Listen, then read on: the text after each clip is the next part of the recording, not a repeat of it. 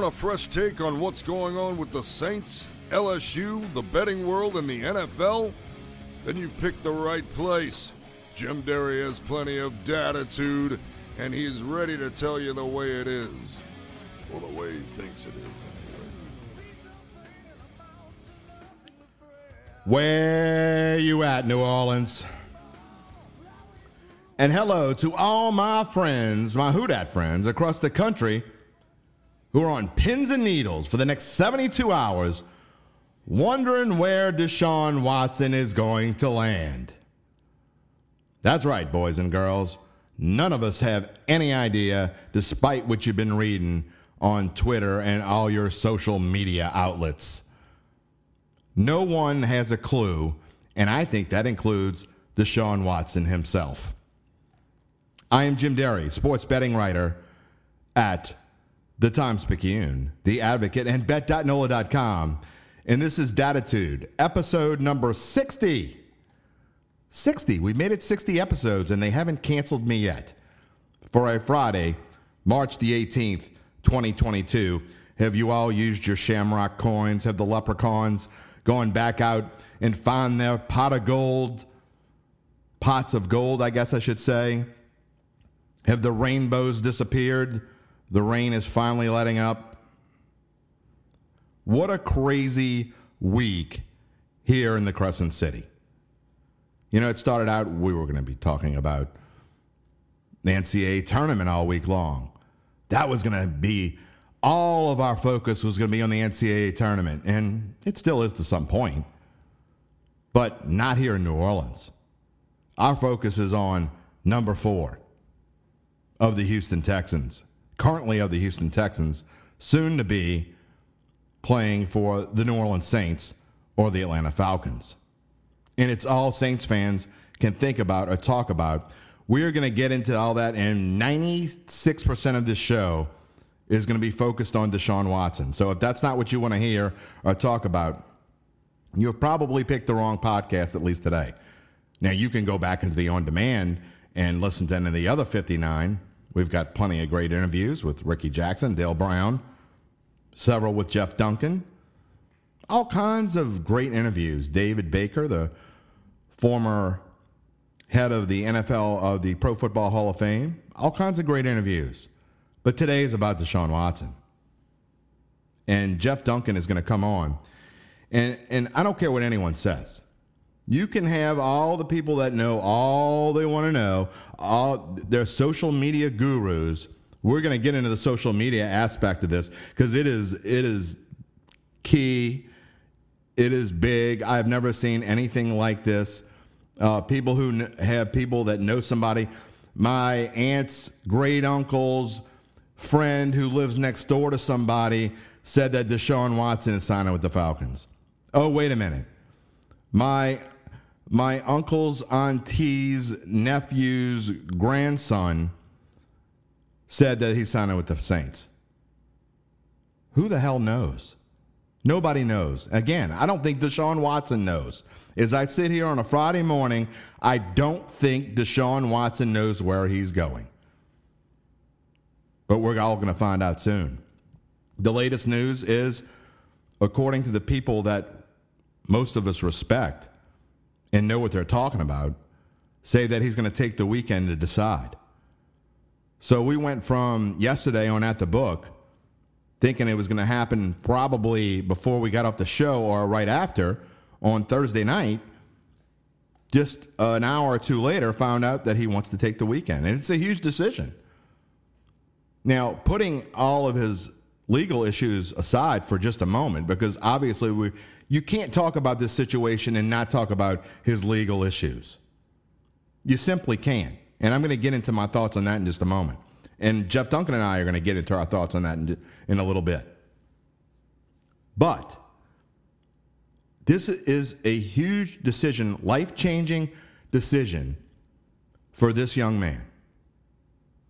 Wherever he chooses, there is a decent chance that he's picking the franchise that he's going to spend the rest of his N F L career with, or at least the prime years of his career.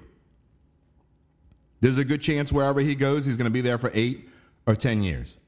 maybe longer. And the Saints are in a situation now to where they're trying to make Deshaun Watson their Drew Brees. And a lot of people cringe when they hear that, because when you think of Drew Brees, rightly or wrongly, you think of this family man, a guy you would want to be the face of your franchise. And there are a lot of people who have a problem with Deshaun Watson being the face of a franchise, especially the one that is near and dear to your heart. And I get that. And it, but at the same time, this man is thinking about what he's going to have to do to put this stuff behind him. And I don't even like using the word stuff. That that means that I'm that almost sound when you say stuff, it almost sounds like um like you're lowering it. Like, you know, I should be able to use better words because I'm a writer. But I, I'm having a tough time with this one. I don't want to underemphasize where he is and the importance of what's going on outside of football with Deshaun Watson. But he has to choose right now in his mind. He's thinking about, does he want to go to his hometown Atlanta Falcons and change his image there for a team that, at least in the near future, is probably not going to win a lot of ball games? They, Arthur Blank can sell him any kind of malarkey he wants to sell him. Atlanta is not winning any big games anytime soon. They're just not. And it's not Saints versus Falcons, uh, ha, ha, ha, you stink, twenty-eight to three, ha, ha, ha. You've been losers for the last four years. You're not winning anytime. They're, they're not winning anytime soon. The Saints, on the other hand, if they get Deshaun Watson, whether you want to get Deshaun Watson or not, become instant Super Bowl contenders, period. Because if you get Deshaun Watson, there's a good chance Terron Armstead stays. There's a good chance this offense goes back to being a top ten offense to go with your top five or top ten defense. The Las Vegas, the Las Vegas odds makers have shown you that they think that if the Saints get Deshaun Watson, they're now among the ilk of a team like the Dallas Cowboys. You can hate the Dallas Cowboys and make jokes about them all you want, but the Dallas Cowboys are Super Bowl contenders. They were one dumb flub away from having a chance to move on and beat San Francisco last year, and San Francisco, we saw where they ended up in the N F C Championship game. So make jokes all you want, but that's where Vegas thinks that these Saints go to if they get Deshaun Watson. And I think Vegas thinks the Saints are getting Deshaun Watson, because when you look at the odds that have changed for the Falcons, they went from forty to one to thirty to one. The Saints went from fifty to one to forty to one to eighteen to one. So the Saints, that's what he has to decide right now, and it's it's his decision. I mean, obviously the Texans have signed off on those two teams, and whatever trade offers have been made, they've been accepted by the Texans. So now the ball is in Deshaun Watson's court, which leads me to, should the ball be in Deshaun Watson's court? We have, I, I don't need to sit here and tell you what's been going on with Mister Watson and the troubles that he's had outside of football and the reason why he didn't play football last year. It wasn't simply because he didn't like what the Texans were doing. It's because he was trying to take a lot of this attention off of himself and hide under the microscope, hide away from the microscope, so to speak. But he knew whenever he came back that the microscope was going to be back on him. And now that he has been, that a grand jury has decided not to take up this case, doesn't mean he's innocent, and it doesn't mean he's guilty.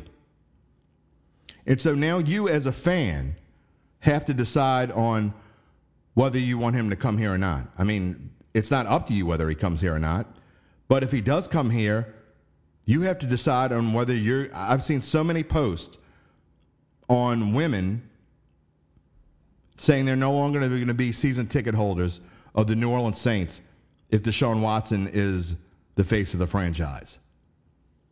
I get it. As a husband and a father of two young girls, it is tough for me to put together an opinion on how I feel about Deshaun Watson and whether he would come here or not, because I'm torn. When you have an accusation made, and no one can make light of, sure, their accusations and their allegations, and a man is innocent until proven guilty. And it's a tough thing, though, when twenty-two women come out and say basically the same thing. So as a father of two girls, I have to feel, I have to wonder what I would feel like if Deshaun Watson came knocking on my door and saying, oh, I'm going to bring your daughter to dinner. Now, my daughters aren't old enough to go to dinner with anyone besides their mommy and daddy. But that doesn't change the way that I think about it. It's a tough thing. And so while I understand where these women are coming from, and I, under, well, I, you know what? Maybe I don't understand. I can see where they're coming from, I guess. But at the same time, I have a problem with society saying that someone doesn't deserve a second chance. And you know what? Maybe it's not even a second chance. I people are innocent until proven guilty in this country, right? So maybe it's not a second chance. Maybe it's maybe we give someone the benefit of the doubt, maybe. And I'm saying maybe because everyone has to judge this for themselves. I'm saying from my own point of view. Do we give someone the benefit of the doubt? He's going to have to pay something because he's not going to win these civil suits. They're going to be settled out of court, most likely.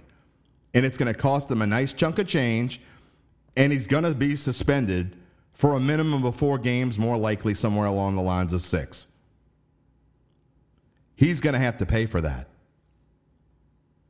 But again, what is he paying for? What do we know?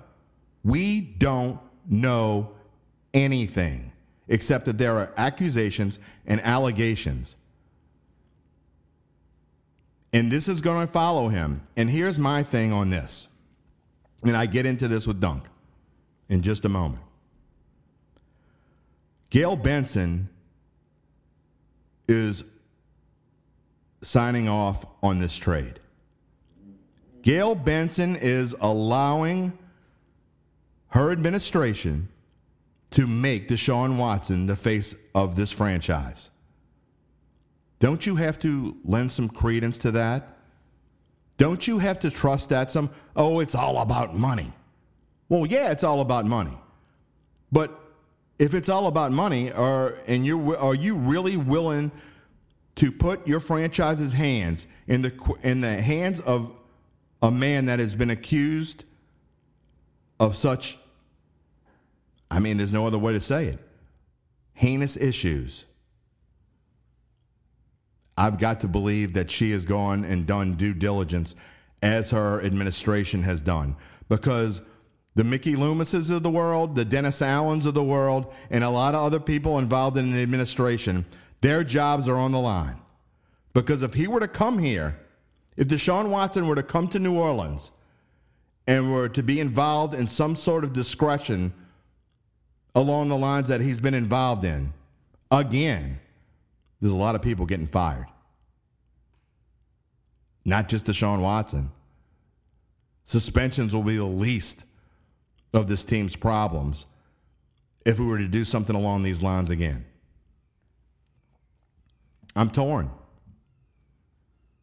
I I, I think that if this, you know, if you want the Saints to be a Super Bowl contender, it's going to take someone along the lines of Deshaun Watson. And then a lot of people will ask the question, would the Saints even go out on a limb for someone with these kinds of problems, if it were a second-string quarterback or a top-notch receiver or a starting right tackle or a linebacker? No. We know that. But this isn't what this – I mean, it, it's not one of those positions. This is the face of a franchise. A starting quarterback, at least one that is not a rental, which is what the Saints have gone through in the short period of time that Drew Brees has been gone. This is the next Drew Brees, whether you like it or not. What happens if they don't get Deshaun Watson? Does Jameis Winston become the next Drew Brees? And I see so many people talking about how I went into a tuxedo store the other day. Lady helping me. I don't know. I, I, I think I had my N O L A shirt on, so she just started talking to me about the situation and my thoughts. Well, I don't want him. I hope we sign Jameis Winston. Jameis Winston has had issues of his own. No one's talking about that now because we've moved past it. Can we move past all this with Deshaun Watson? I think yes in the long run. But again, I get where you're coming from, ladies. I get where you're coming from, dads of, of daughters. I it, it's a tough opinion. I'm not going to downplay anyone's decision uh, or opinion, rather. Or I guess it's a decision if you decide not to re-up your season tickets. So I'm not going to downplay your opinions or decisions, but I think that everyone, we're just so quick to judge in society today. And I haven't seen anything that would make it to where I don't think that Deshaun Watson deserves a chance to play in the N F L and move forward. But I get it. And I and I get that we're going to be talking about it a lot. So speaking of talking about it a lot, let's get into it here with Duncan. And uh, again, no one has the insight of this franchise more than Jeff Duncan, which is why he's on today. And I appreciate so much that he has helped um, make this podcast what it is in such a short time, because I couldn't have done it without him. And we couldn't have done it without him. So let's get to him, and we'll talk about it a little bit more when he's done. Welcoming into the Datitude podcast, the Datitude's best friend, Jeff Duncan. Here to, I don't, I don't know what we had to talk about. Uh, there's just nothing going on around here. Um, just no news at all, but we'll find something to talk about this morning, Dom. Yeah, all quiet on the Western Front, right? No, nothing right. Going on. Real doldrums of the offseason. Uh, you know, it is it is funny, J D, that uh, that this is going on, because it, it does remind me a little bit about uh, of the time back when Sean Payton's first year, when he took over, and they were in the pursuit at that time of Drew Brees. And nobody knew Drew Brees was going to be Drew Brees at that right. time. I mean, everybody knew he was a good quarterback. But it does feel very similar. I mean, there's, there's no other answer right now. Nobody knows who it'll be. If it's not Deshaun Watson, I guess we assume it'll be Jameis Winston. But it reminds me of that time sixteen years ago when it was kind of the Wild West. We didn't know where the bullets were coming from. And um, uh, it's amazing it's been sixteen years. It feels like it wasn't that long ago when all this went down with, with Brees and Payton. And I think the hype for Deshaun Watson is more than it was for Drew Brees, because, as you say, yeah. at the time, Drew Brees was not with Deshaun Watson. And forget, let's don't, I don't, forget's not the right word. Put aside his his legal issues, um, which make this a, a bigger story. But even if you put those aside, just the talent that Deshaun Watson has now, I think it's far ahead of what the talent that Drew Brees were, was perceived to have in two thousand five. Yeah, like it, his his established track record is much greater. I mean, he's a three-time Pro Bowler, led the league in passing just two years ago.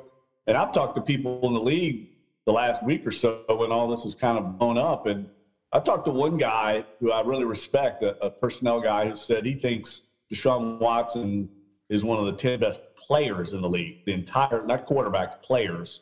Uh, and, and you're getting him at age twenty-six, possibly, whoever gets him, getting him in his prime. These guys like this do not ever become available, or very rarely. It takes an extreme circumstance, and really that's what we've got. We're going to get to the negative aspect uh, in just a moment. Uh, but I want to talk about the rumors themselves. And I don't know that I've seen anything like this. I mean, you and I have both been in this business for a combined well over a half century, um, which is scary to say and scary to think. Yeah. Um, but I don't know that I've seen anything like this where a, a guy basically is in a position to where he can only be traded, but yet he's dictating where he's going to go. And now he's basically leaving all these teams. And I, when I say all these teams, I know it's down to the Saints and Falcons, but there are repercussions with other teams going on where, and other players where kind of like the N F L world is almost sitting, waiting, and watching for what Deshaun Watson's going to do. It's crazy. I mean, I, the one person is dictating the N F L free agent market at the moment, and he's not even a free agent. It, it's really very similar to like a, a high stakes, high level recruitment, you know, like right. a high school kid who's picking a college. It's very similar to that. It's such a unique situation. His agent, we have to give his agent credit for getting a no trade clause into that contract, because that changed everything. Uh, this isn't like Russell Wilson, who had really no say. I, I'm sure they went to him about Denver, uh, but you know, this is uh, Deshaun Watson picking where he wants to go. Basically, he had the, all the teams that t- were allowed to speak to him had to submit not only trade proposals but also contract proposals of how the structure of, of Deshaun Watson's contract would be uh, with his new team. All those things had to be approved before he ever even talked to anybody. So it's a completely unique situation. And I agree, it's really interesting that so many other uh, dominoes are waiting to fall once this one falls. Like the quarterback market is all on hold until we see what Deshaun Watson does. Speaking of being on hold, I have now another thing I've never seen, but of course we we have never been able to look into the social media world that we've had. It really hasn't become as relevant as it is now until really the last seven, eight years, and it's progressively gotten, uh, let's say, worse, okay? Um, people are hanging on the edge of their seats. So before we get to where we think or where you think Deshaun Watson is in the in this process, and I think, I mean, the, the, I think he's probably in limbo. I don't even know if he knows.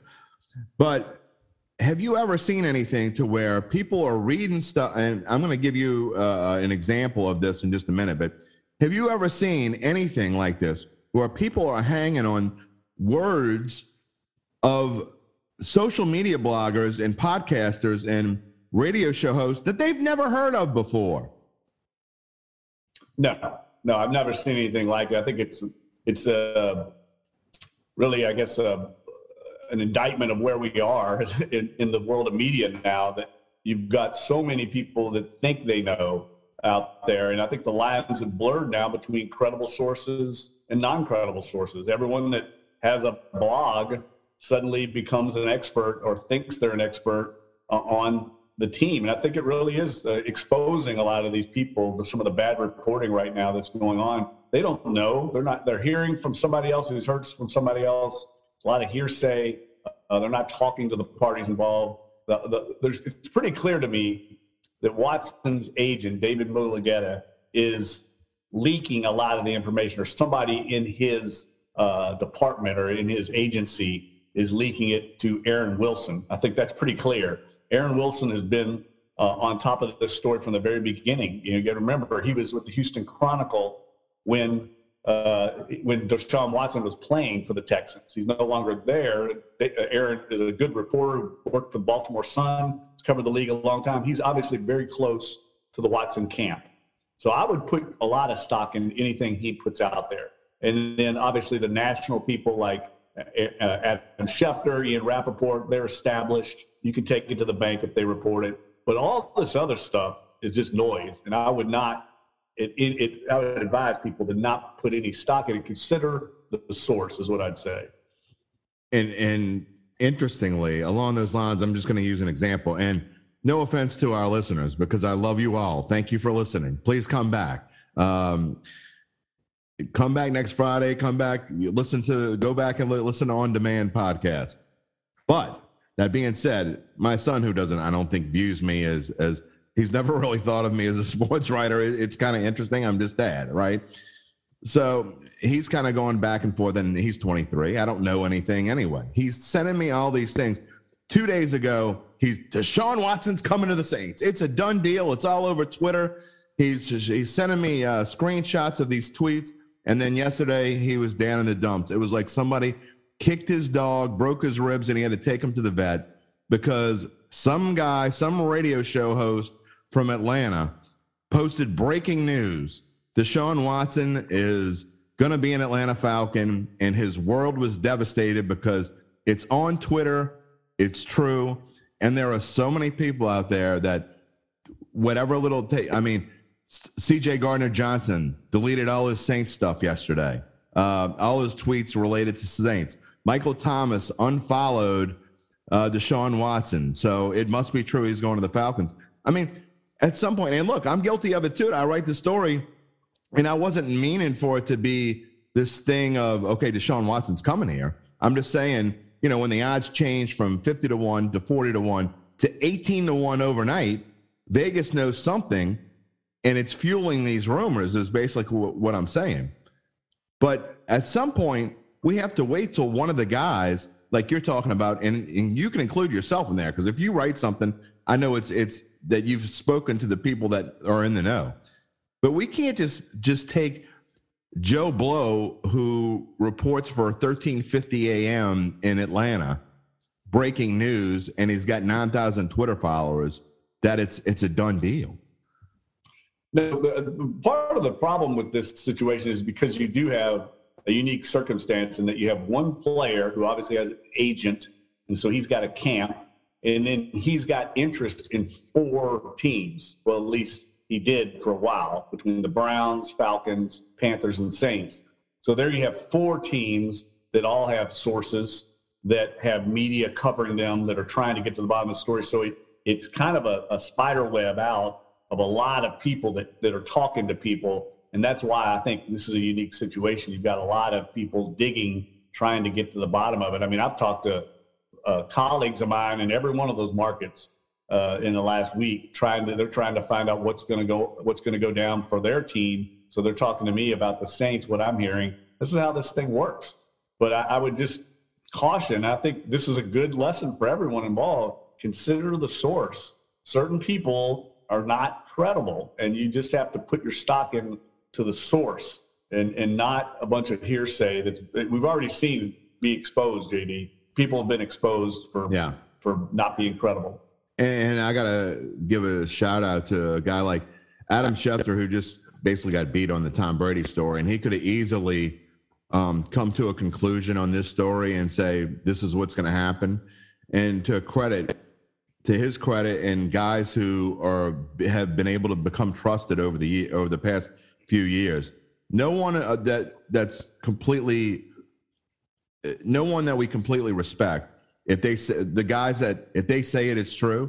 None of those guys have said anything, um, except for that it's down to the Saints and the Falcons. And so, I I, I hear you, and and I gotta give, but I gotta give a shout out to because Shefty could have easily said, you know, if he, he might have it eighty-five percent that he's go, and I'm just I'm just making it up, but this part up. But let's say he's got it eighty-five percent that he's going to the Falcons. He could easily say he's going to the Falcons. And then, of course, he looks like a fool if it doesn't happen. But after getting beat on a story, a guy could easily say, I got to be I got to be the first on this. And none of the guys who respect are saying that anything's done. Yeah, and I, look, I think it's it is what it is. He's torn. He, this is a very big decision for Deshaun Watson. It's gonna It could define his career. Where he goes, he's probably going to be uh, playing for the next decade, more than likely. Uh, that's a huge decision. Uh, it's bigger than a college decision for a top recruit. I mean, you're only there four years.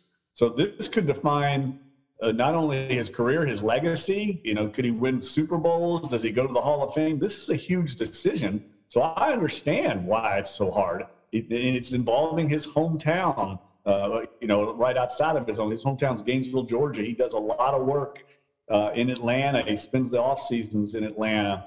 Uh, so I'm sure he's legitimately torn between going home and maybe trying to be a hero back in his hometown, or the New Orleans Saints, which have done an incredible job of recruiting him and putting and showing how much he would mean to them, and knowing that he could step in right there and maybe maybe win a Super Bowl right away.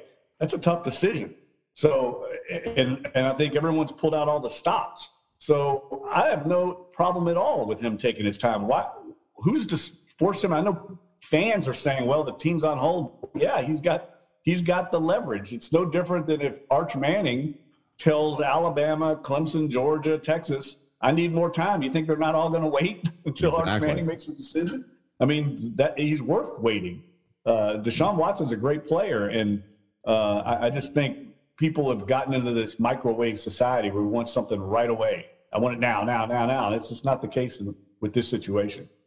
And, uh, you know, Saints fans are holding on to hope, and they should, if, if assuming that they want Deshaun Watson. We're gonna, again, we'll get into the to those who don't want Deshaun Watson, because there are plenty of Saints fans who hope he goes to Atlanta. Um, we'll get into that in just a minute. But it's no different than, you know, if if a guy is from L A and he chooses to play for the Giants, or a guy is from, you know, just Deshaun Watson himself. He chose Clemson over Georgia, um, which was back at, at that time, A, a tough decision for an eighteen-year-old kid, and B, very controversial. And I'm sure there are plenty of Georgia fans who, to this day, are not happy with Deshaun Watson for making that choice. So he's been through that. Yeah, no, it's a really good point. I didn't think about that, but you're right. He, now, Clemson's close, but it's obviously in another state. And that's why I think Carolina thought they had a shot at him. I know they're building a new stadium. You know, David Tepper, their owner, it's wanting to build a new stadium. He thought getting Deshaun Watson, uh, they want to start drawing from South Carolina. Uh, they want to put the stadium down close to the, the the state border between North Carolina and South Carolina. There was a lot going into that recruitment of Deshaun Watson for them.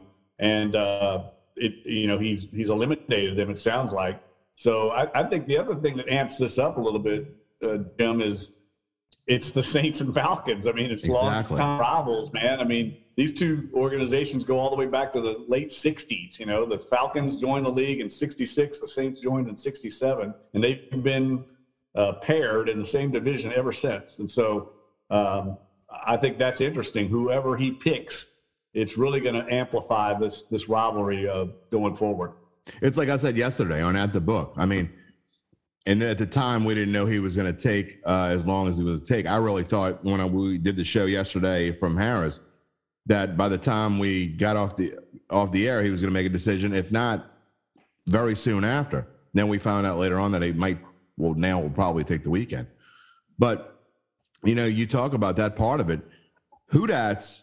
And Falcons fans alike, in the next seventy-two hours or so, they're either going to love this guy, or most of them anyway, are either going to love this guy for the next ten years, or they're just going to hate him and he's a traitor and I can't stand him and right. I hope he gets his ribs broken. I mean, that's what that's how, it, you know, it's not like he's talking about the Steelers or the Saints or the even the, like the Seahawks, who we don't really like, but it's not like that. Seahawks. This is Saints and Falcons. I mean, that's no different than if he was picking between the Cowboys and the Giants. Look, it reminds me a little bit. I'm going to go way back in time with you. Like, I grew up in Louisville. I'm wearing my, my Louisville shirt proudly today because we have a new basketball coach. We're finally on track. Yeah, we're, and, and, and Saint Peter's, of course, did the showed there indeed is a god uh, by beating Kentucky. So, uh, but I'm telling you, the biggest recruitment I ever remember growing up was Rex Chapman, who yep. came out of Owensboro. Owensboro Apollo was a huge recruit, and they came down to Louisville, Kentucky. This was back when Louisville was, at, you know, in the top five every year. So was Kentucky, and it was a huge recruitment. I remember that this was back in the time before the internet, where I found out about it the next morning. It was a Saturday morning. Broke on the radio. Your heart. They, they, and it crushed me back then. I think I was probably like eighteen years old or something. I was crushed, devastated, because I thought Louisville was going to get him. It, because it was also he it wasn't that he didn't pick Louisville, he picked the pick rival, Kentucky. Kentucky. That's right. And then the next year, as a freshman, he scored thirty-seven points and beat the hell out of Louisville in the game. So that was exactly what it's going to be like for Deshaun Watson, I think. And I think even more so for Saints fans, because let's face it, Saints fans are way more into it, way more passionate. Oh, there's no question. Than Falcons fans. So I do think if he goes to Atlanta, he's going to get booed religiously when he comes here. Okay. Where, where we are, where you are as an, as an insider, just obviously you can't tell me the stuff that's off the record, but your gut feeling on how the Saints brass feel about where they are right now going into the weekend. Well, I know they feel very good about their chances, but I'm sure Atlanta feels the same way. I think it's a fifty-fifty thing. There's no way to know. I don't think anybody with the Saints knows. I know that we're we're doing this on, on Friday morning. I know that the Saints brass was huddled up in their offices well past business hours last night uh, because they have to have a, a contingency plan, which I'm sure they do, Uh, if Watson does not pick the Saints, right? They have to have a plan B, which probably is going to be Jameis Winston. And you, you have to turn the page quickly to that. And it, it, like we said earlier, is a big domino here. It affects everything. They've restructured their entire salary cap to make room for Watson. So it'll be a huge setback if they don't get him. Make, make no mistake. And they'll have a huge drop-off in talent at quarterback, no matter who they get, because Deshaun Watson's a special, special player. So I think they feel really good. I mean, I know that they made um, a special trip down to Atlanta. They were at the horse farm up in uh, outside of Lexington, Kentucky, all the executive staff and Gail Benson, and she wanted to talk to, to Deshaun Watson, and they detoured back from uh, Kentucky to Atlanta where Deshaun Watson was after he had met with the Falcons and had a face-to-face with him. I think that tells you all you need to know about how big this decision is, that, that the owner wanted to fly and speak to him face-to-face. Now, that that also is coming on the heels of Atlanta with Arthur Blank meeting with him. So you got owners involved in this. Uh, that shows you uh, just how important this whole decision is. There is no question wherever he goes, he becomes the face of that team's franchise. And um, immediately, um, good or bad, whether you like it or not, that's just the way that it is. If he signs with the Saints, he becomes basically Drew Brees. If he signs with the Falcons, uh, he becomes Matt Ryan, and Matt Ryan will be playing elsewhere. And, uh, you know, I got to tell you, I speaking of Matt Ryan, I don't want to derail because I, I, there are a few more questions I want to ask you about Deshaun Watson. But I got to say, I've gained a whole new level of respect for Matt Ryan because, you know, we saw Baker Mayfield fly off the handle because the Browns were were interested in Deshaun Watson. And you're a moron, Baker Mayfield, if you don't think that a pro football franchise has to do what's best for them. And this is obviously a franchise changing type situation. But I got to give a lot of respect. And I've given Matt Ryan a whole bunch of junk over the past ten or fifteen years, or ten or twelve years, I guess. Uh, but the way he's handled this situation, and he could have said, "You're not pushing my bonus back or anything like that. You're, you give me my money." And he has been nothing but class and says, "You know what, out of respect for this organization that I played for for a dozen years or however long it's been, go ahead, do what you got to do. I understand that this is a franchise-changing uh, deal." And um, just a, a, a big clap to Matt Ryan. Yeah, another great point. I mean, how many other players would do that? Not uh, and, and look, I've always – I've always said this about Matt Ryan. I know Saints fans love to ridicule him and make fun of him, but I can tell you my dealings with Drew Brees, and, and I've had a lot of talks with Drew off the record and stuff, he loves Matt Ryan. Uh, there's very few players in the league that he respected more than Matt Ryan. I mean, we're talking like maybe a handful, yeah. maybe a Tom Brady or something. He and he really respects not only the person but the player. He thinks he's a great player. He, he's told me that he believes he's a Hall of Famer. I know people don't believe that, but you look at his numbers. He might be. Uh, they're, they're pretty strong. Now, he hasn't won at the highest level yet uh, or in his career, but his numbers are up there. But just the fact that Drew has that much respect for him, uh, you know, tells me a lot because yeah. uh, I just haven't heard him speak that glowingly about players in the past. So, and, and to do what he's done, and he's very being very selfless. And let's face it, we live in a very selfish, me, me, me society today. one hundred percent. With, with selfies and, and everybody's got their blogs. And uh, this is a great example of a guy who's putting uh, – I, I think about Mark Schlesinger, the coach at U N O. Yeah. His first message to his team every year when he gets his team together is it's not about you. You know, you we've been recruiting you, telling you how great you are. Well, you know what? It's not all about you. It's about the team. And that's clearly what Matt Ryan's saying right now. There's no question about it. And again, I've I've just grown a, a whole different level of respect because I don't even know. I don't know if I could be as as front. And not just the fact that they say, okay, push me back, do what you got to do. He hasn't said one negative word on social media or a T V or a radio interview. And I think twenty-six of thirty-two other quarterbacks. Just look at the whole Aaron Rodgers debacle. Um, you know, just would he have reacted like that? No, no chance. So hats off to Matt Ryan on that. Um, Deshaun Watson, what do you, um, you know, we've heard all these different things and obviously we don't know what player would be involved, but obviously there would be some key player involved, but do we think it's, is it three number ones? Is it more than three number ones in a player? What is your best guess on what it would, t- what the offer is? Obviously there's already an offer in, and Houston's basically accepted it if that's where Deshaun Watson wants to go. Your best guess on how much the Saints are going to have to pay to get this guy to come here? Yeah, look, I think the asking price has been pretty well reported. It's, it's three number ones, uh, some other draft picks and or players. I think for the Saints, the three numbers, look, I, I, if we're just talking about a, a how much it's going to cost thing, I think for Deshaun Watson, You, you roll out the barrel and you get him. I, I think he's that good. So I don't have any problem with it, especially I, I think with the Saints situation. We know right now they've already lost uh, Marcus Williams. That's going to be another third compensatory pick next year they're going to get back at a minimum. Now, if they lose Terron Armstead, which sounds like he's waiting to find out, but, uh, you know, if they lose him, that's going to be another one. So I think they've already calculated in, hey, we're going to get some of these picks back that we're trading away. And then the big one, of course, is Sean Payton. And I personally believe Sean Payton will be coaching somewhere next year. That's just my belief. I don't have any insight. I just feel like this guy is going to have the itch to get back into coaching. He's competitive.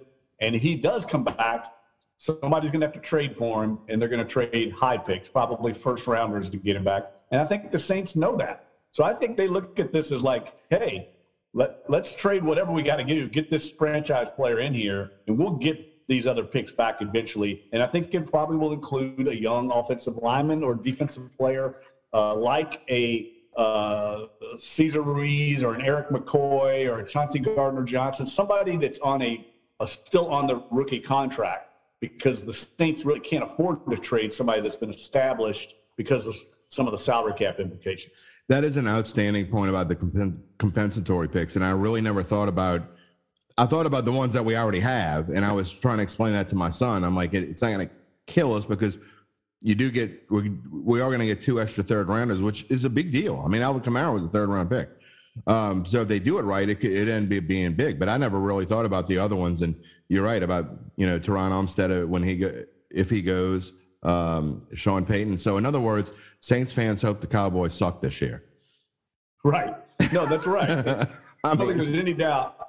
And, and look, I'm hearing this, and I'll, I'll break a little news here, but I'm hearing Sean Payton might not do T V, that, that uh, this might not be his future. He might just sit out, you know, personal life, get in shape. You know, he wants to get back in better shape. I know that.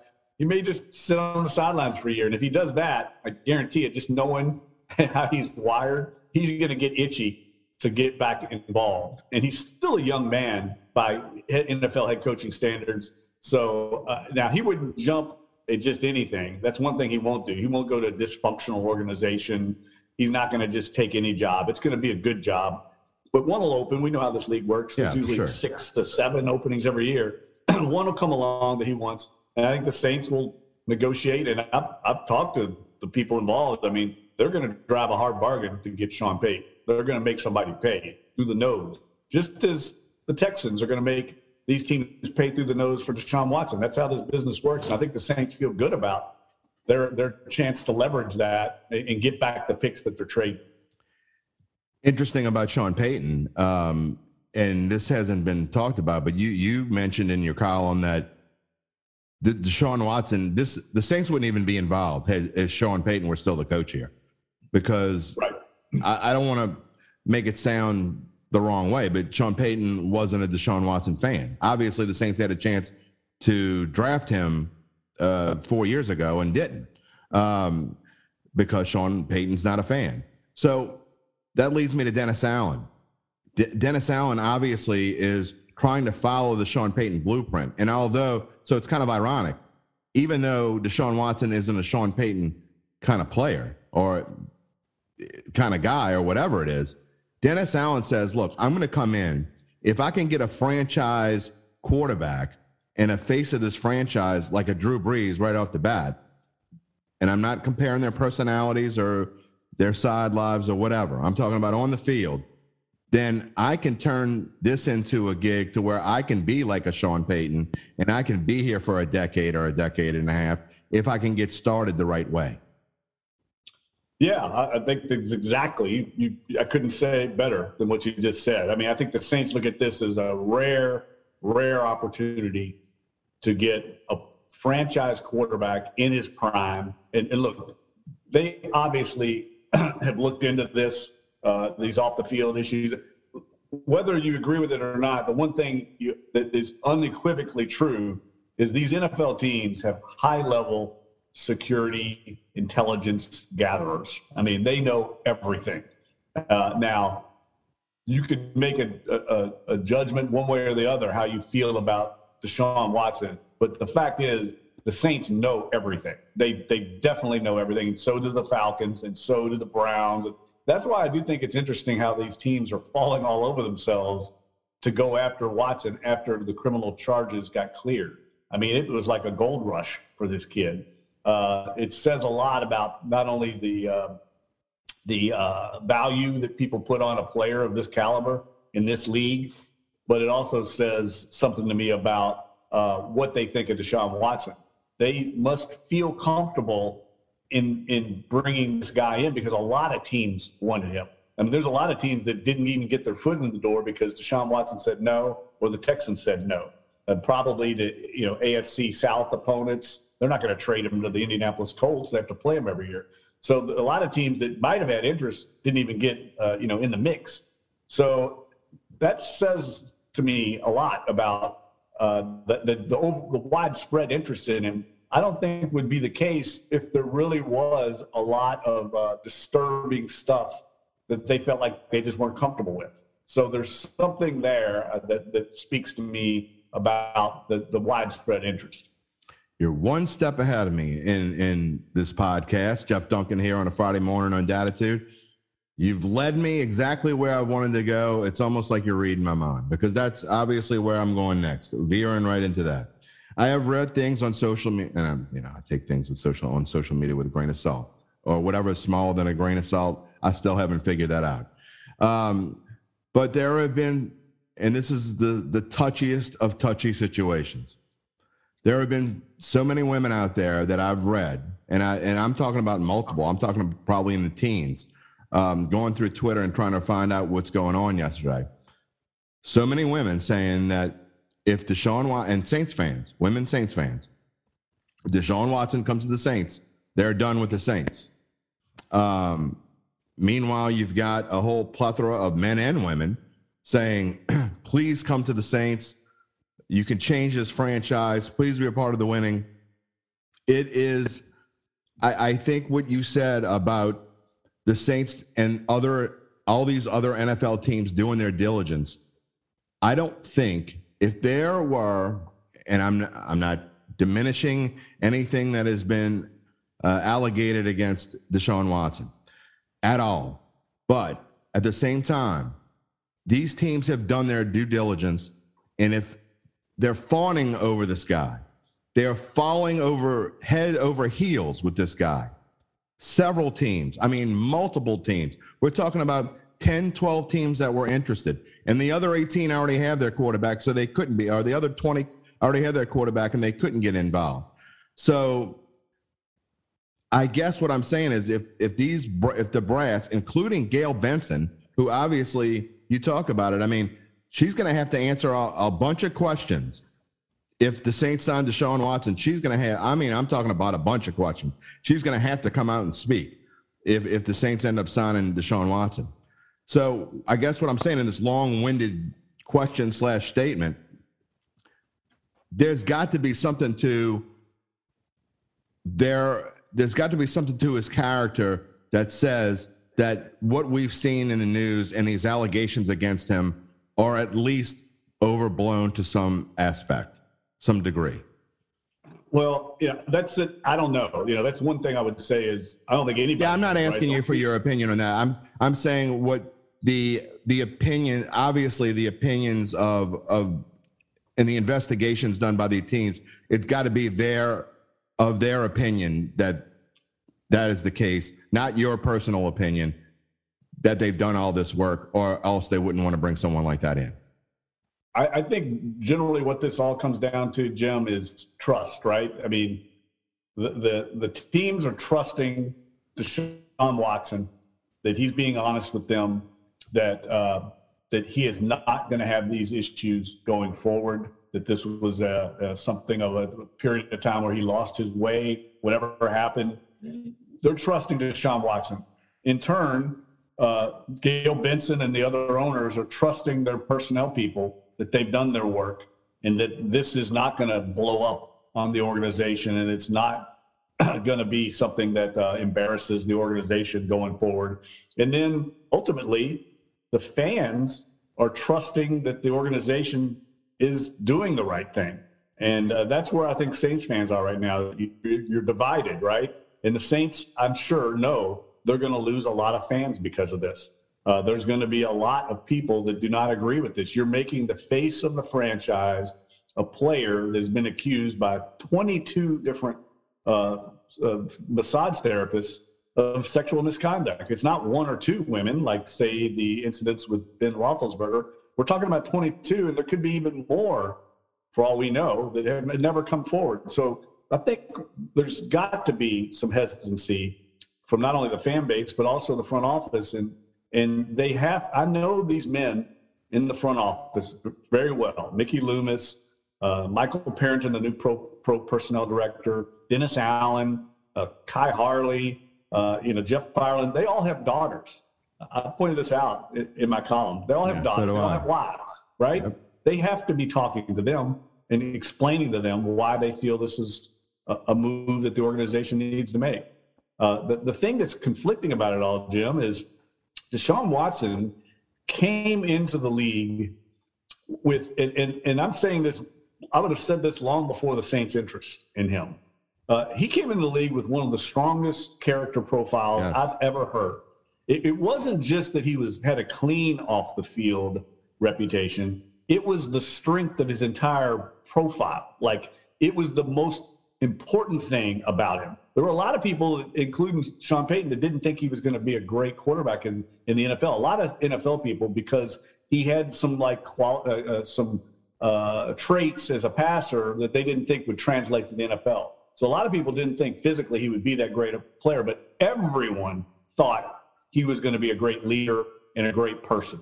I mean, everyone. You talk to people with the Manning Award, the Sugar Bowl people, he won it twice. No one's ever won it twice. And they do a lot of work on making sure they pick not only the best player, but the best person. They, that means a lot to the Manning people.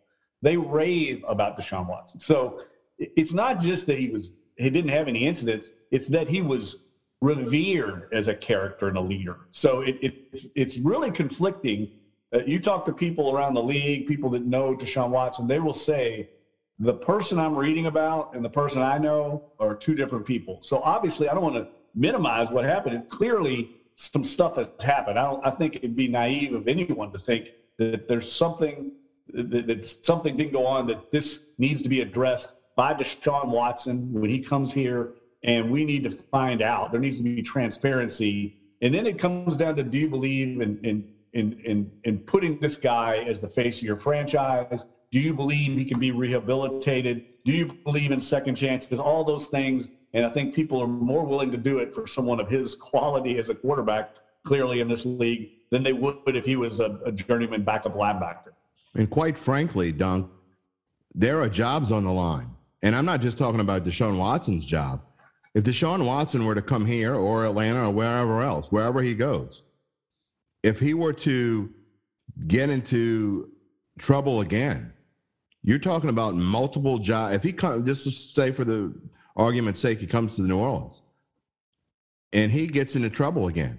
I mean, I don't think Mickey Loomis and Dennis Allen and, and a whole bunch of other people are going to be able to dodge the trouble themselves, because they're putting their careers on the line vouching for Deshaun Watson to Gail Benson.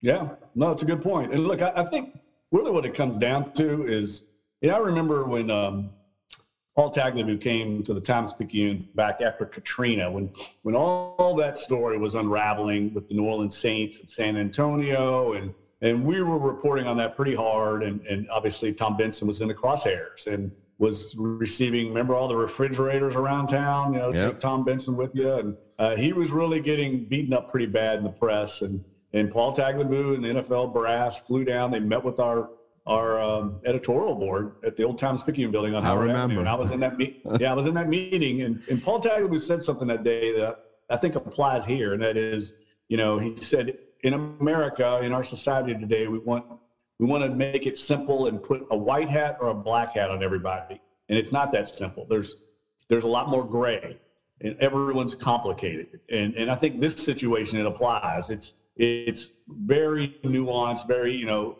I think people are just, oh, my God, on one side, there's no way you can put this guy on the field. You know, he's a predator. Uh, you know, this can't be this can't be done. There's other people just, hey, I'm a Saints fan. I want a great quarterback. Let's just throw him out there. Who cares? And it's more in between here because of this complicated situation that, that uh, clearly the Saints feel comfortable, and Gail Benson feels comfortable going forward. And I know Gail Benson pretty well. And I don't think she would do this. She's not naive, man. She's she knows the ramifications of this. And so that's why I, I want to hear what she has to say. I think the Saints fans deserve to hear what Gail Benson has to say if they sign Deshaun Watson. I also think that, and I said this in my monologue, that people are quick to judge about everything. Um, of course, there's going to be a civil suit, and we'll find out it, – it's almost a certainty that Deshaun Watson is going to have to pay some kind of money to these twenty-two women and maybe more. Um, but that doesn't mean that he is guilty of anything. None of us know what happened behind the scenes. Not a, not a single person listening to this podcast, not a single person commenting on, on social media, not a single Saints season ticket holder has any idea of what happened during this time. I'm not saying... And I'm not defending Deshaun Watson. I'm just saying in, in our society, we are quick to lay blame to someone about something that has been blasted all over the news. And we have, and if we haven't learned yet, we're never going to learn that just because allegations are brought against someone. Again, I'm not defending Deshaun Watson because I don't personally know whether he's innocent or guilty. Um, that's not for me to say. Um, But at the same time, I am all about giving someone a chance, and whether it be a second chance or whether he doesn't need a second chance, he knows what he did or didn't do. And maybe in his mind, you know, I'm just saying that we are quick to judge. And I think that is a major problem. And it has delved into the football world. It has delved into uh sports world because players get accused of things. Sometimes they're found guilty. Sometimes they aren't. Sometimes they're found not guilty and they are guilty. We don't know. But the fact is, none of us know what happened behind the scenes. And so whoever gets Deshaun Watson needs to think of it, I think, at least in my opinion, along those lines. Well, here's here's the other thing I would say, and I, I feel pretty strongly about this. Uh, the Saints have prided themselves over the last four or five years. No question. Of, you know, Yeah, their culture, the, the, the premium they put on character and integrity and their player personnel procurement. Uh, they, it, it's not just that they do it, they they actually tout it, right? It's something that they say and that they are they make as a point of pride, and they, they advertise it. I don't want to really hear that anymore. I, I mean, I feel like we all know what's going on here. This is a great player, and they wouldn't be doing this if it wasn't, It, like I said, if it wasn't a franchise player. If this was a marginal prospect as a running back, they wouldn't be doing it, let's face it. They're doing it because this guy can change the trajectory of their organization in a lot of games, and they're willing to sacrifice potentially some uh, P R and some season ticket holders to bring him in. So I, I don't have any problem with um, with potentially them doing it, but just don't give me the lip service that right. it's all, you know, that they're all about pro, uh, character and stuff, because they're willing to sacrifice it and make exceptions in this case, I think. All right, Jeff Duncan, we have talked a long time here uh, about this, and I think people get where we're coming from. Uh, the insight has been fantastic. There are a couple things I do want to touch on uh, before we let you go. And one of them is, here's one thing that I do have a problem with. I understand the man is making a decision that is going to affect, I mean, quite frankly, the rest of his life. I mean, wherever, he, like you said, wherever he's going to go, he's going to be there for a decade. He, there's a very good chance wherever he goes next, he spends, he finishes his career with. Um, right. So that being said, um, you've got a guy in Jameis Winston now who is hanging by a string. How long is Jameis Winston? I mean, are his, I mean, and you, we don't know the answer to this, but I mean, this is speculation as well, but you got to wonder about Jameis Winston's feelings on all this. And at some point he's going to say, you know what? To hell with the Saints. They want Deshaun Watson so bad, and they're going to sit there and wait for him. I'm not going to sit around and wait. When does that point come for a guy like Jameis Winston? Yeah, no, it's a great point. And I, I don't know. I don't know the answer to that. I mean, it clearly uh, he doesn't have a ton of leverage in this situation, or else he would have applied it. He has to probably make a decision on uh, where he wants to go based on uh, I think he clearly wants to play for the Saints, or he'd have signed elsewhere. I think it's surprising to me that his market has not been higher. It yes, sounds like there's right. really only a couple of options for him right now. Uh, so I think at some point, I mean, clearly at this point, Jim, he understands that this is a waiting game and he's got to be put on hold. I mean, I, I think at this point, it's not going to change. He's going to wait and see, let that shoe drop, and then make his decision. I think he wants to play for the Saints. He knows. I think the, the one thing that I think is pretty clear, the Saints still have a lot of cachet around the league. Uh, you know, they know that this is a, a, a first-class organization, has a very good roster, so quarterbacks are going to want to play here. And I think that says a lot about what Sean Payton and the rest of the front office have built here over time, that they could get a player of Jameis Winston's caliber to basically put his career on hold and be a backup plan, and he's willing to do it. I'm, I'm frankly a little surprised he's, he's willing to wait this out. I am... very surprised that he is a at least not even said anything. I mean, I haven't heard a peep from Jameis Winston. So, I, I the thing that worried me, I guess, going into yesterday is if they didn't make the move by yesterday, you'd start hearing rumblings of Winston finding a place elsewhere. But it, it is clear. I mean, unless something happens that's that that changes the the landscape, I think that he is waiting on the Saints to make a decision. So, but. I mean, just the thought process of who that's, and I saw it all over yesterday, and it, it is a obvious concern. If they don't get Watson or Winston, they're in a whole world of hurt. Yeah, unless unless they could get in the Jimmy Garoppolo uh, sweepstakes there. Uh, I don't. I haven't seen any chatter about where he might be going. It sounds like everything's on hold until until Watson makes up his mind. But uh, I, I personally would would be on the Jimmy Garoppolo train. I, I'm, I'm a big believer in him. I think he'd be a perfect fit for this Saints team, especially what they need at quarterback. I think he'd be a perfect fit. Uh, the thing that's appealing about Watson, uh, just from a football standpoint, and I mentioned this in, my, in one of my stories I've written, is that, you know, he's, he's on the same age timeline as the rest of the core of the roster.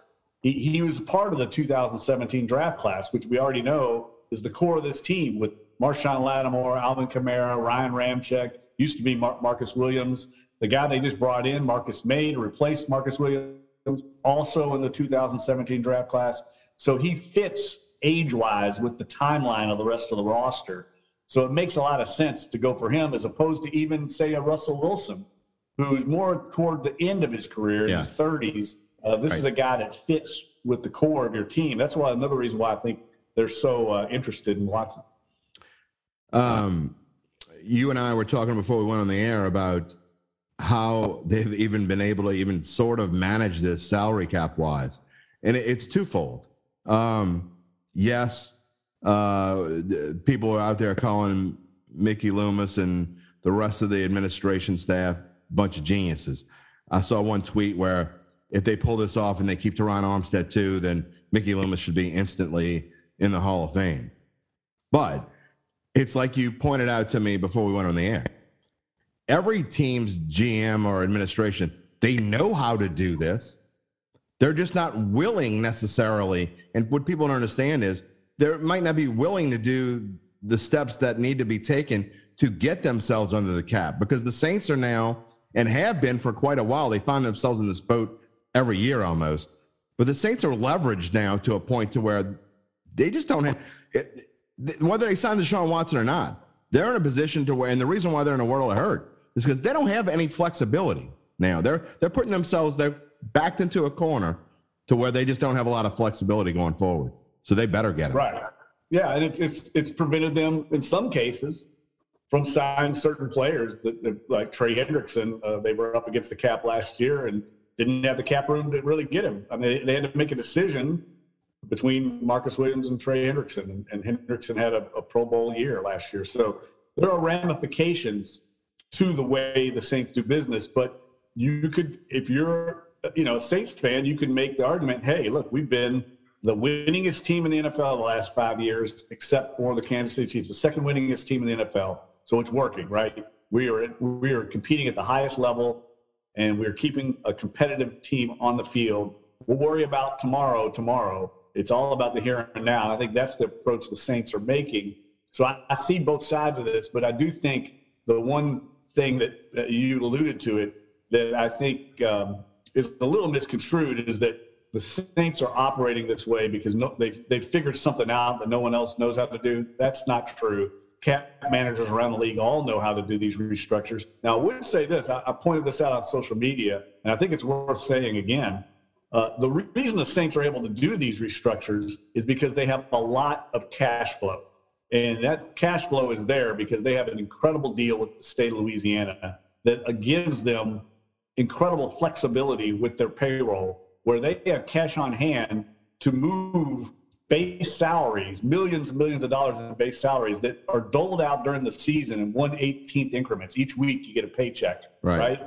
Well, the Saints transfer that money. The players don't care. They just want their money. Most players would tell you they want it up front, right? You get it to your bank account. You can invest it. It grows. Cash on hand is obviously uh, favorable to, to cash down the road. The Saints are able to accelerate that money forward into a signing bonus, pay players up front, but you got to have the cash to do that. You can't just it's it's there. You got to have right. it. And in the past, they didn't have that. They were they were going year to year, week to week, month to month.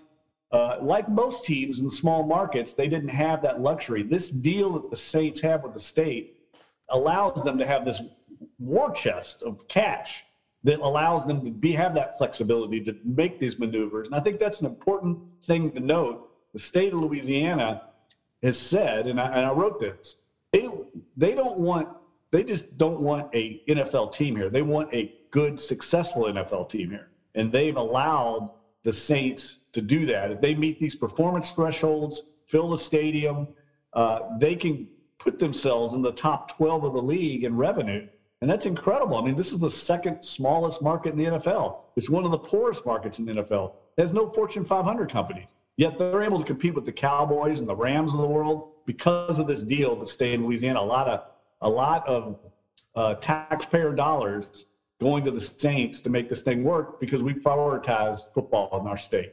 It's kind of like the war chest that's in your bedroom, right? You just open yeah. that thing, get yourself out a, a few a few hundreds, go to Clancy's. Oh, yeah. Yeah, that's what it is. No, but I mean, I think it's important to note that, that like Mickey Loomis wouldn't be able to do this if he didn't have the money on hand. And, right. and so that's an important thing, the distinction that needs to but be But something noted. They realized years ago that they had to be able to do. Yeah, but I, I remember talking to Randy Mueller back when Randy was the general manager, when I was the beat writer. And he would tell me, like, there's certain free agents that they couldn't compete for because they didn't have the signing bonus cash to sign that player, whereas other teams did. Because we we had to sign, like, he, he told me, and this is not uncommon, and the Saints still do it today, that sometimes the signing bonus might be a fifteen million dollars signing bonus, and they'd have to pay it in three, five million dollars, uh, you know, installments because they didn't have the cash on hand. If the player was willing to do that. Yeah, and you had to get a player willing to do that, whereas he may say, you know what, the Philadelphia Eagles will give me all fifteen million dollars up front. I'm going to sign there. Right. So that's that's some of the stuff that I don't think people know behind the scenes that's made the Saints competitive uh, and, and gives them huge advantage sometimes in these situations. In the summer, we're going to do a podcast on, and I'm not kidding, we're going to do a podcast solely on salary cap and how it works, because even though I've been in this business as long as I have, I got to be honest, I don't really understand it. I mean, I get the the gist of moving money around and, and all the things you say I understand on the periphery, but I don't, I'm not, uh, it's not like I can put some Excel sheet and tell you exactly how much the Saints have when they start making moves. I don't understand it enough. And I think we need to, maybe we need to get a cap expert on here, and you and I just kind of like pick that person's, pick his or her brain. Yeah, no, I'd be willing to do it. You know, sometimes I think it gets lost on the, some of the, the general football fan, the general Saints fan, because I do think it's so, you know, this, this math and calculus is, and the numbers are so extraordinary, right? It's so astronomical, yeah. Millions of dollars players are making. It's just out of the realm of most people's, uh, you know, imagination to make eight, ten million dollars a year. So I think sometimes we in the business get caught up in it. Whereas I think the general fan just, it's so out of their, their uh, consciousness that it's more of an inside baseball thing, but it's important to know at least how some of it works, because uh, the whole business model, the N F L, is based on it. I just want to hold one of those checks one day. I don't, I don't need, it doesn't need to be mine. I don't need to cash it. Uh, I just want to hold one of those checks and like stare at it for ten minutes, and then I'll give it back to you. And I know they don't really do checks anymore. They pretty much do direct deposit, but I just, I just want to hold one of those checks. It doesn't have to be a big Happy Gilmore check. It just could be a little check, a little personal check for, and it says million in there. I, I, I remember this. I'll tell this story. Uh, I won't, I, I won't out who told it to me, but somebody with the Saints organization told me, remember back when Kerry Collins was quarterback in here? Yeah, of course. When he was quarterback, I, I tried to put it out of my mind, but I remember. Okay, when Kerry Collins was playing, he had a house over in Old Metairie, I think it was, uh, big, one of those big mansions in Old Metairie. Had hardly any furniture over in there, and, and this Saints employee went over to pick him up, I think, because he didn't really know his way around town. And uh, I remember the, the guy said that he had hardly any furniture there. He had like a bed, and like a couch, and like a dining room table, a few chairs. But he had all these empty pizza boxes there where he had ordered pizza because he didn't know where to go eat. And then he had game checks laying around, uncashed game oh checks for God. millions of dollars that You're were kidding. just laying around that he hadn't deposited. And this this wow. Saints employee was like, "Kerry, what are you doing, man? You need to take care of this," because that was back when they did have physical right. checks. Put and, those in uh, the bank. Said, Right, but that just shows you these, you know, these these players. They make so much money, and there's some some of them are very young when they come into the league. You know, they don't probably know that much about money management. Oh, I forgot to put this one point five million dollars check in the bank. Uh, uh, Su- Susie, do we need any money this week? Oh no, we're good. Okay, I'll just let it sit here. All right. Well, that's interesting. Uh, the, another thing I want to discuss, uh, a serious topic that goes along the lines of Deshaun Watson, and, and something that really hasn't been talked enough about, is the Saints are in a situation to where if they do get Deshaun Watson, what is the first quarter of the season going to look like? Because there's a good chance you wouldn't have Deshaun Watson, because he's, there's a very good chance he's going to get suspended. There's a more than a very good chance that Alvin Kamara is going to be suspended for a minimum of, of four games, potentially six or eight. And then you've got now the, the new cornerback that has come to the Saints, May, um, He's there's a good chance Marcus May. He's there's a good chance he's going to be suspended because he had D U I issues when he was with the Jets. So, what are the Saints going into this season? I mean, we're all uh, you know, all the Hoodats are are happy go lucky, but they better not get a tough schedule in the first quarter of the season, because there's a good chance they they're going to have they're going to have to struggle a little bit. Yeah, that's a good point. I mean, I think they obviously have a plan for that, and, and going into this knowing, I, I got a feeling that the teams recruiting Deshaun Watson, probably talk to the league office and getting a sense. You have a feeling of how long it's going to be. Yeah, how long it's going to be. But I think it's clear, and the precedent is uh, probably six games minimum uh, for Watson, and uh, certainly same for uh, Alvin Kamara.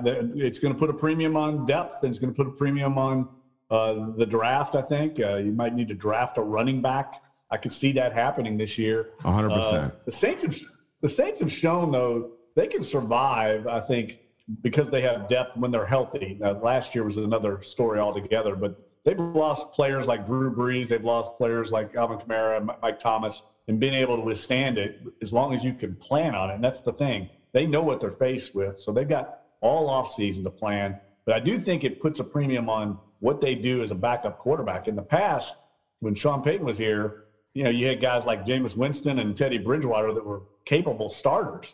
Now, they're going to have to try and attract one of those guys here if they get Watson, uh, because it could be a long, uh, uh, you know, Band-Aid, if you will, uh, at that quarterback position. But they're thinking big picture, right? Deshaun Watson, you get that guy in the building, he's your quarterback for the next decade. You don't worry about the six games that you're missing him. Yeah, I mean, and I don't think that you can count on uh, an Ian Book for six games. So, right. I mean, you really are going to have to go get, whether it's Marcus Mariota or whoever else is out there. I mean, I can't imagine Jameis Winston would be willing to come here as a, as a backup. Uh, although I don't, Blake Bortles. Blake Bortles. Blake Bortles. Okay, well, hey, you know what, though?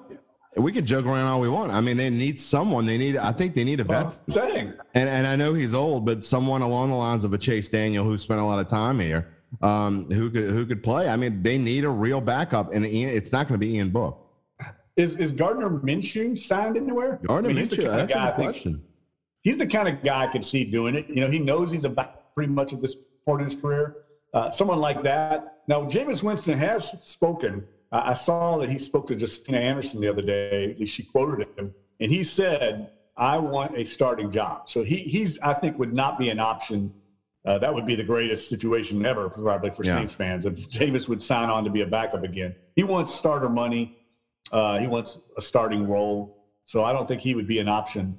Uh, where he goes is going to be dictated on obviously the Watson situation. And Taysom Hill is not. I mean, you can throw that, get that out of your mind. That's not happening. Taysom Hill is no longer going to so. be a quarterback. So it's not Taysom Hill. It's not Ian Book. The backup quarterback for next year is not in the building unless uh, some way, and God, I, I mean, no offense, but I hope not, uh, they re-sign Trevor Siemian. Yeah, and I don't know. I know they like Trevor Siemian a lot. Yeah. They like him a lot, so it oh, may yeah. be him. But it, it all is going to come down to, you know, money, right? I mean, it's right. like everything else. What's what are they going to have left? You know, at some point, once they get Watson, if they got Watson, uh, then they get Terron Armstead probably back in the fold. That's a big chunk of change, and they're going to have to make some other moves. That's the big domino that has to fall first. Yeah, and we'll see which which offensive lineman, uh, potentially offensive lineman, is involved in this trade. Because, like you said, I mean, very well we've we've all heard rumblings that either Cesar Ruiz, Eric McCoy. We heard all this stuff, and he's not an offensive lineman, but, you know, CeeDee Deuce is talking about, you know, taking all his Saints stuff down, uh, making little comments about maybe he's going to Houston. Who knows? I don't think any of us know, but it's going to be a be a long weekend. I mean, it's a good thing we're, we're busy anyway with the N C double A tournament because, uh, I mean, otherwise we'd be on Saints watch all weekend long. But if you had to guess, you think this decision is not going to come in until Monday? Doesn't sound like it now. Yeah, that's I'm what guessing I think. On that. I mean, I guess if he woke up tomorrow morning and had the epiphany, it would end then. But, I mean, I, I've given up on trying to read this situation. I don't, I don't know anybody that – the only person that knows is Deshaun Watson at this point. And it sounds like – I mean, I think if you went over to his house and injected truth serum into him, I, I think I, – I really believe now that he just doesn't know. I think he's torn between and – it, and it's a tough decision of – it'd be like, uh, you know, one of us at the Saints back in the in the eighties. If you had a chance to sign with the Saints or you sign with the Cowboys or the forty-niners. I mean, you got a chance to go to your hometown team, but your hometown team's not any good. And even as good as you are, you're not going to make them any good. The Falcons aren't, I mean, let's be frank, the Falcons aren't going to be good with Deshaun Watson or without Deshaun Watson, which is why I don't understand the move at all, unless you're just trying to put butts in the seats uh, or you have some long-term plan. But the Saints are good right now, and they're they get Deshaun Watson, they're a legitimate Super Bowl contender. So that's what this kid has to decide between, and I still call him a kid because I'm fifty-three. Um, so he has a big decision to make. Do you want to win and go to the Saints, or do you want to go to the Falcons and you're home? That's a tough decision. Yeah, I look, I think they probably convinced him that they can win down the road, and so this is a bigger decision than – just this upcoming season where the Saints clearly have the advantage. I think the plan that Arthur Smith and Arthur Blank and Terry Fontenot laid out for him was probably a multi-year building job, and he would be the catalyst for that. And there may be some, uh, you know, attraction to that. I, I look at it very similar to Drew Brees when he picked the Saints over the yeah. Dolphins. I mean, the Dolphins were way better shape than the Saints at that time, but he was kind of attracted to the challenge and was mostly attracted to the fact that the Saints showed him so much love and confidence. And I think that's clearly what's going on in this state. This you know, ca- ca- sometimes I think karma-wise, we've been paying for two thousand six and two thousand nine for a long time. Um, you got Drew Brees. This could be a situation where karma comes back and bites you. Everything evens out in the end. You lose Deshaun Watson to the Falcons. I, I think it's – if I had to bet, I think he's going to Atlanta. That's just my guess. Uh, it, it means nothing. Um And then, you know, the Super Bowl that the Saints won in two thousand nine that they really had no business winning. I mean, let's be frank.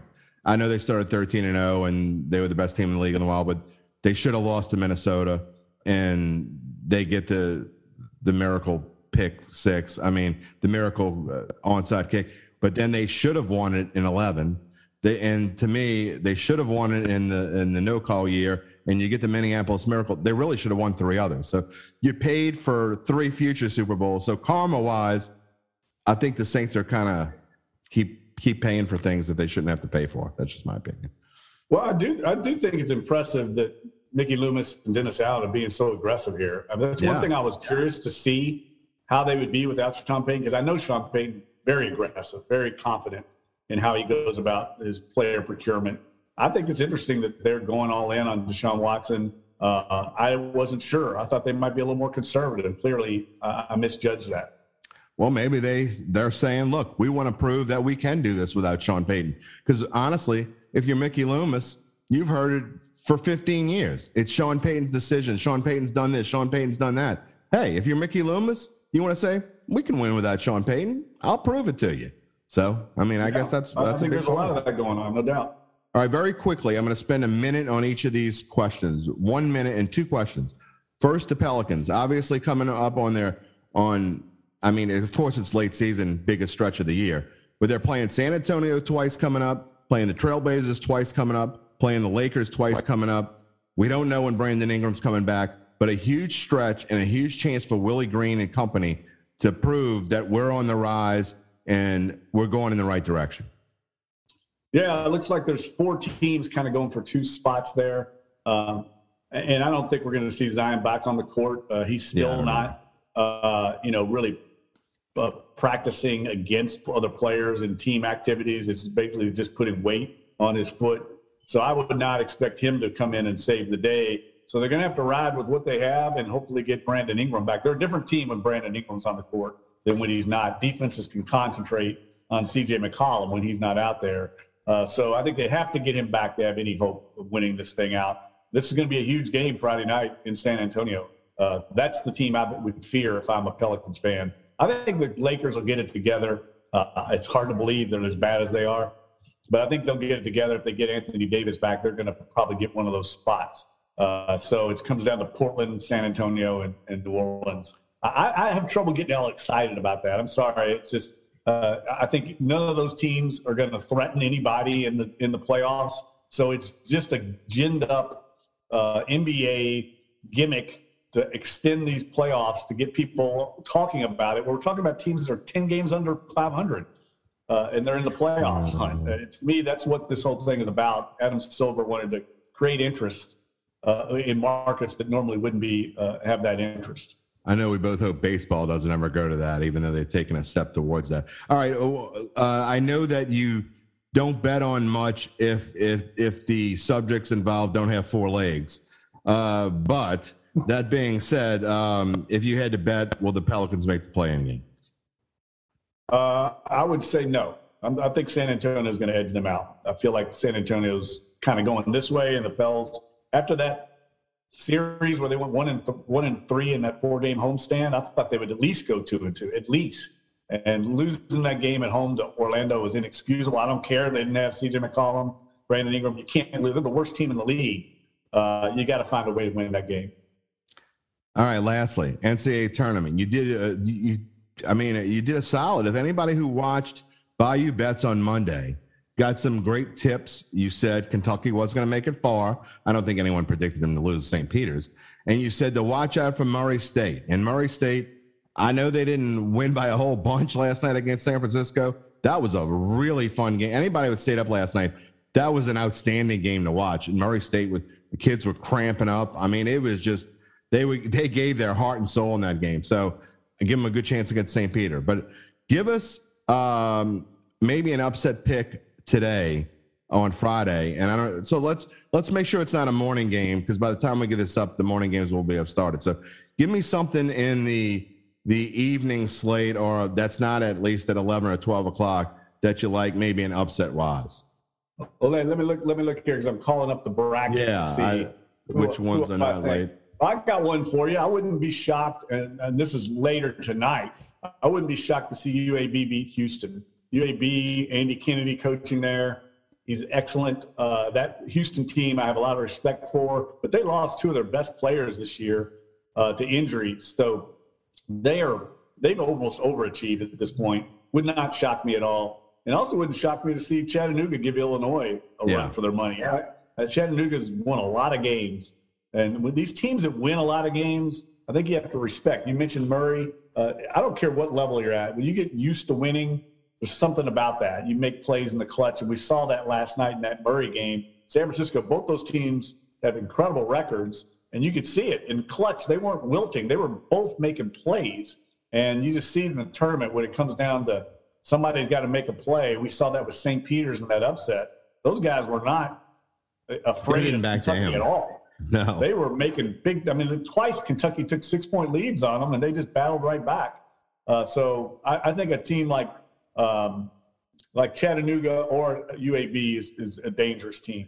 And I love your tip about – because I completely agree. I watched tournament, obviously, for many, many years. Um, I love your little tip about if a team struggles in the first round, they usually romp in the like a, a, a number one seed or maybe a number two seed. Uh, one of those top seeds, if they struggle in the first round, they usually romp in the second round. And conversely, if they roll in the first round, they usually struggle a little bit in the second yes. round, which tells me, and, and, and to point that out, tomorrow, I think one of the best games in on the docket is going to be Kansas and Creighton. Creighton had to fight tooth and nail. They found a way to come back and beat San Diego State last night. And I've been, I don't know why, but I've just kind of turned games on when Creighton's playing a lot. And I've, so I've, I've seen a, quite a few Creighton games this year. I think they're going to give Kansas a run for their money tomorrow. Yep, I agree with you. Kansas rolled. They really almost had like an exhibition game against Texas Southern. They weren't tested. And now they're going to get tested. Creighton is going to give them everything. I totally agree with you.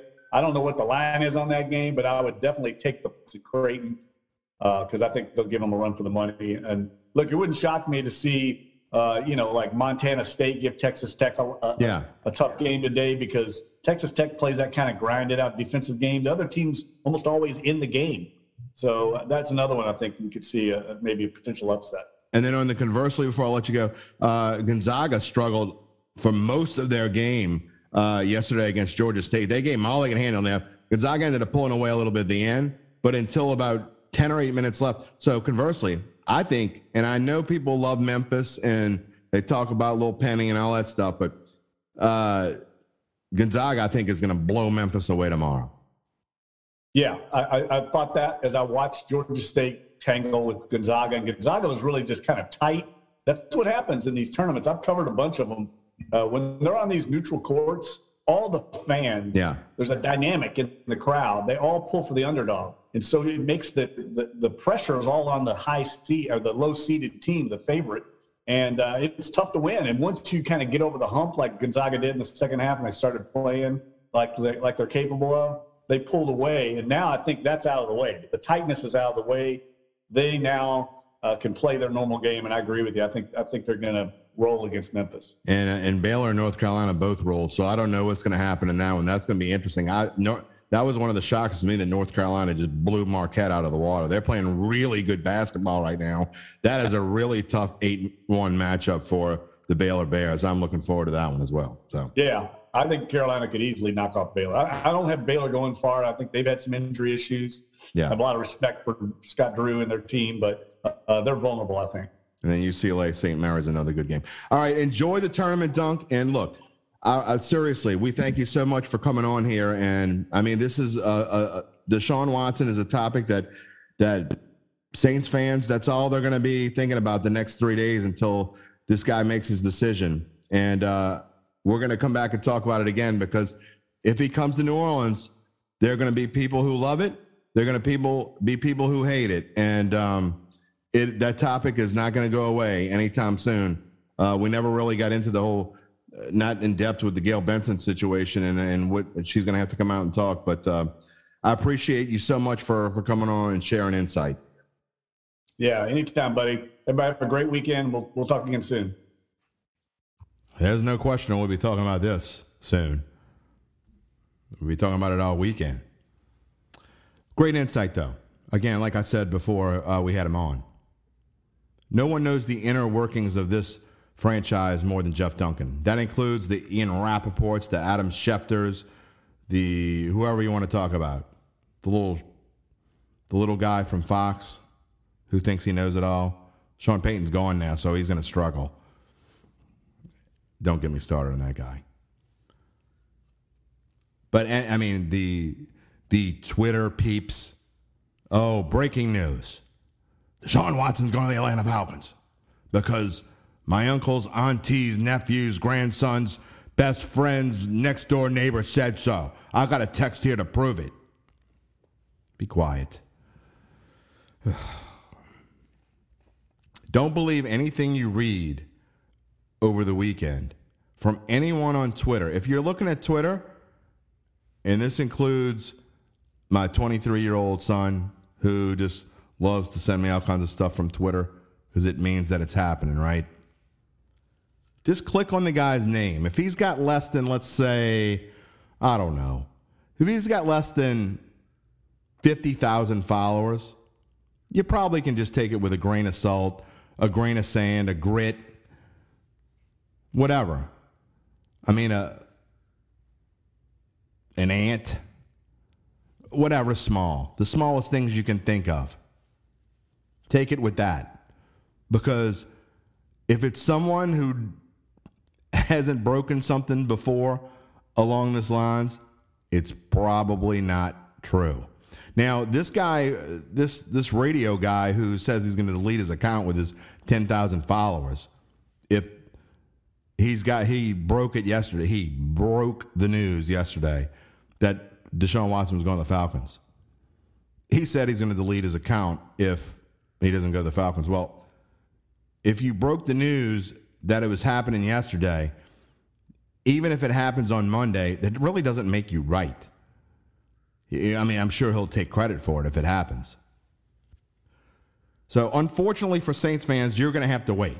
There's no other ifs, ands, or buts. You're going to have to wait because it's probably not going to happen until Monday. I say this now. I'll end the podcast. I'll put up, put it up, and Friday at eleven fifteen a.m., up, oh, Deshaun Watson's making his decision. But I don't think that's going to happen. I think he's truly torn. And uh, it is a tough decision. And there's a lot of ramifications. There's a lot of other players waiting to see what happens once he makes his mind up. We'll find out soon enough. And uh, if he does make his decision on Monday, we're going to have Bayou Bets on uh, on Monday afternoon. And we probably will have another Datitude uh, early next week, assuming he makes his decision, especially if he chooses the Saints. We'll come back and talk about it. Um, otherwise, we may wait till Friday for episode sixty-one. But whatever the case, so be willing. That's why you have to subscribe to this podcast. You'll find out when we have a new episode because you'll be subscribed and you'll get that little notification on your phone or your iPad or whatever telling you there's a new one. And if you're listening here on bet dot nola dot com, well, you'll you'll you'll find it. We'll have it posted there as well. But I again, I want to thank you people, the listeners, so much. Uh, I've gotten a lot of feedback over the the past couple months, and almost all of it has been good. And today's subject is not just about what decision Deshaun Watson makes, but the inner feelings that Saints fans are going to have if he chooses the Saints. And it's a touchy subject, and I get it. And I hope that um, everyone can at least appreciate uh, the feelings that, that others have. For those of you who are just dismissing the whole thing, then I, I don't really have a lot of words for you. Because even though that we may be on the same side on what we want, and I'm not one hundred percent sold on that's what I want, but that doesn't, I mean, you have to consider all these things. And for those of you who are on the other other side and say, look, I just, I don't want that here. I don't want someone w- with that baggage, that background, and the alleged things that he's done here. I understand you. But we don't really know what he's done, to be honest. I think people need to go and do a little bit more research and see what these, um, see what has been alleged and the group of people that have alleged this and how it came about in the timeline. Just take a look at that before you make a final decision on what your opinion is. And you have a couple days to do it because, and even after the decision's made, you still have time to figure out how you feel about it. It's not an easy thing. But I appreciate you at least listening to us, and um, especially if you made it all the way through. We are going to, you know, I say I'm torn, so, but here's what a lot of Hoodats are feeling. So I'm going to leave you with this song. And it's a lot what a lot of people feel about Deshaun Watson coming to New Orleans, right? Maybe, maybe they're singing Take Me Back to Atlanta. I don't know. But that's not the way that Cowboy Mouth sings it. And I just thought this song was uh, the best one to leave you with. And I'm going to leave it with you now. Enjoy the N C double A tournament weekend. A lot going on. L S U Tigers playing tonight. We didn't even talk about them. That's how big this story is. We did not even mention Will. This is the first mention of Will Wade on this show an hour and thirty-seven minutes in. The first mention of Will Wade is right here as we leave you. L S U Tigers taking on Iowa tonight at six twenty on T N T. In the N C double A tournament all weekend long, we can expect the madness to continue. Who's going to be the next Saint Peter's Peacocks? They knocked off Kentucky last night. Who's next? We're going to find out. Enjoy it. And enjoy Saint Joseph's Day. We'll see you next week, boys and girls. Peace and love, my friends.